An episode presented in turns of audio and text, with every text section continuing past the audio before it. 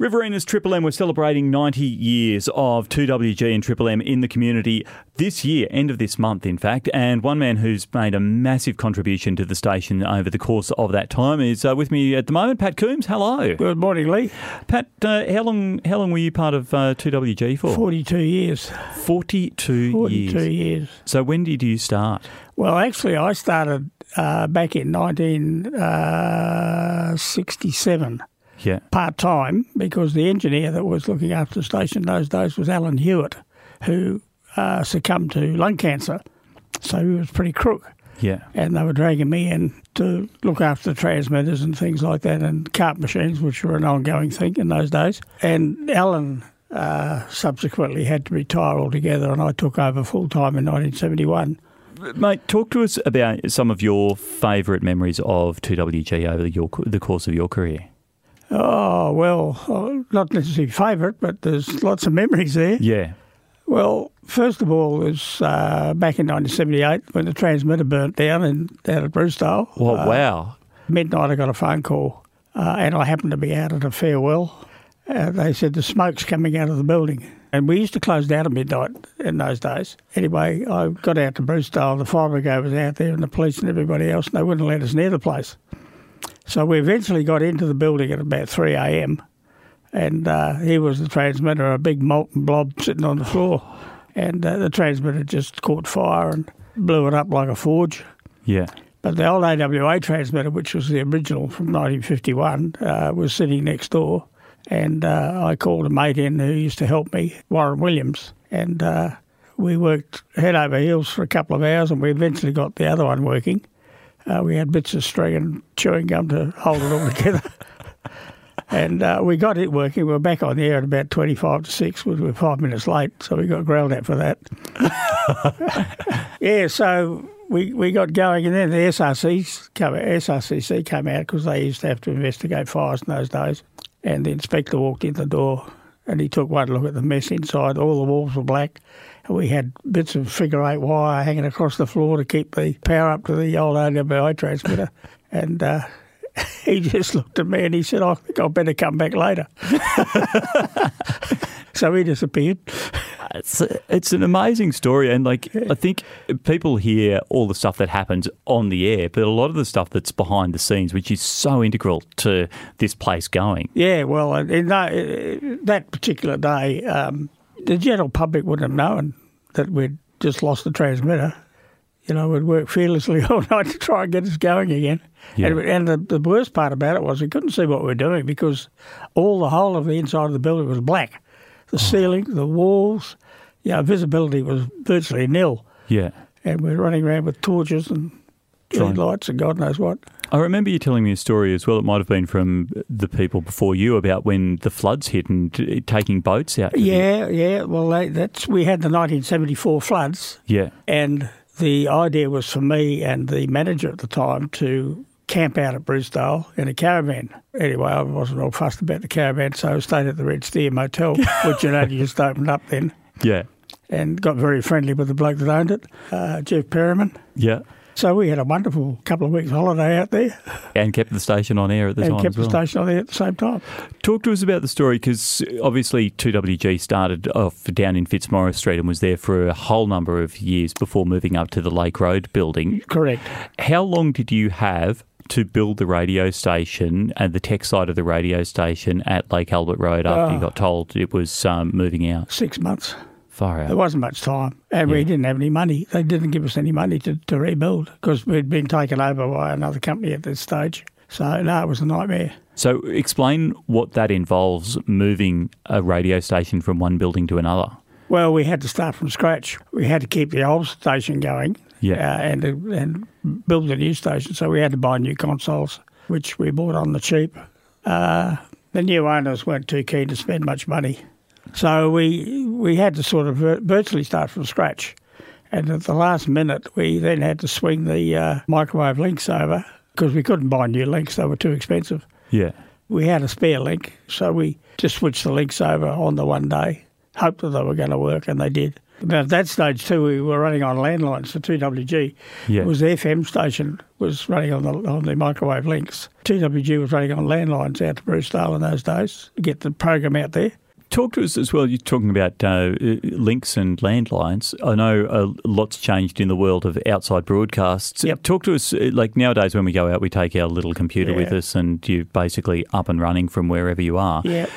Talk to about us about uh, what we used to do because there used to be the uh, caravan. I know that you had for a, a lot of years. Yeah, we built the caravan about 1980. We bought a shell of uh, Windsor caravans in uh, Thomastown. Uh, we told them what we wanted, and they put the windows in and reinforced the walls and all sorts of things. And then we built built the caravan in the backyard.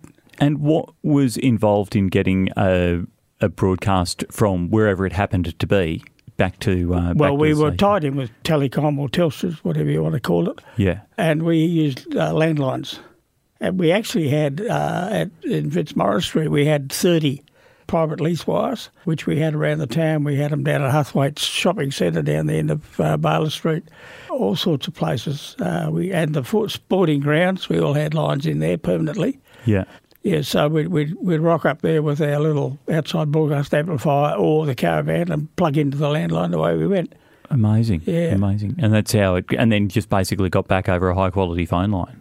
Yeah, yeah, it was. Yeah, Yeah. yeah, it was. What are some of the favourite things that you were involved in, or what are some of the th- amazing uh, the things that you look back fondly on over the years uh, from the with the station?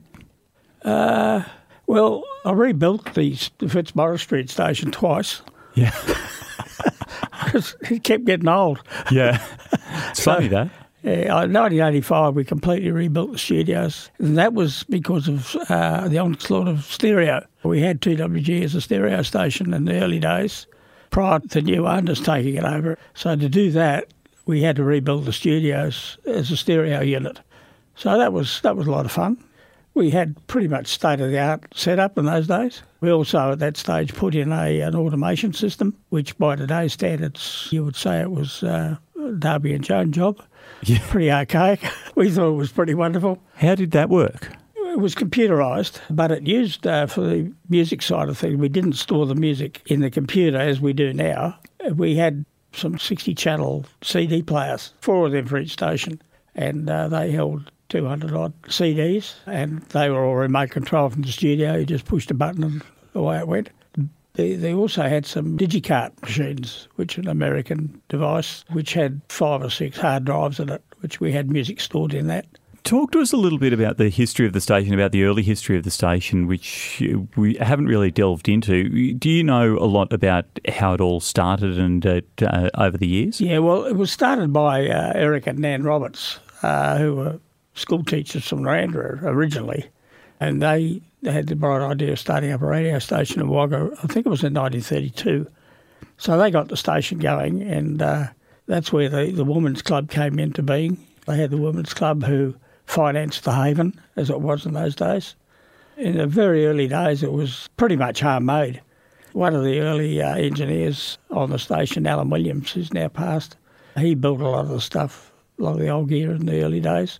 Everything was done on the done as cheap as you could do it because uh, money was always tight. But in 1951, they contracted AWA to do a turnkey operation, and they uh, provided two new transmitters, new studio equipment, little old consolettes, which were terrific because when you banged on them, the, micro, the valves inside were a bit microphonic and they go bing, bing, bing. so uh, everything, of course, was valve in those days. So you became a pretty much one arm valve jockey to keep the station going. And in those days, too, we used to have uh, the Australian Broadcast Control Board used to come around every year and do an inspection on your station. What and would they look- everything had to match up to their specifications. So, what would they look for? Oh, they do uh, noise and distortion measurements, uh, frequency response measurements. They, they just go through every bit of equipment they have. Even each individual cartridge machine Oh, would wow. be tested, and each pickup would be tested. Then, if you uh, had too many things wrong, then you get a black mark. So, it would have been a, a stressful time in the lead up to that to make sure everything Yeah, it was- wasn't much fun actually. In Yeah. fact, when I took it over, because uh, poor old uh, Alan was uh, pretty sick, the station had slipped down quality wise in that respect. And the first year that, that I was involved, they did a did a check on it, it was pretty pretty bad. but the next year we uh, we got stuck into it and we, we got through without any faults at all. But yeah, that was a pretty stressful time. Talk to us about some of the people who you worked with over the years as well. Oh. Because there's been there's been a few that you've come through. Who who are some who you um, and you always find in these roles that it's the people that you sort of tend to form relationships with. Who are some who you, you spend a lot of time with? Uh, well, if you start back when I, uh, in the early days when I was working for them on a uh, part time on call basis, uh, one of the early managers was um, Colin Barrett, who uh, was a funny bloke. He didn't really, he didn't know much about broadcasting, but he ran the ship for two or three years.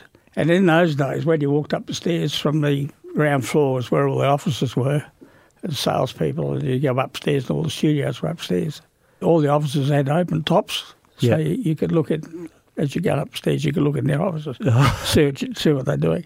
Walking up there one day, here he is. He's got his feet up on the counter and he's cutting his toenails. Never forget that. So working hard, no doubt. Oh, flat out he Yeah. was. Yeah. Uh, another another manager we had, a nice bloke, good bloke, uh, Eric Fisher. He was there for a while. Chris Coulter was there for a number of years. Uh, he was pretty good, a good manager. He moved on.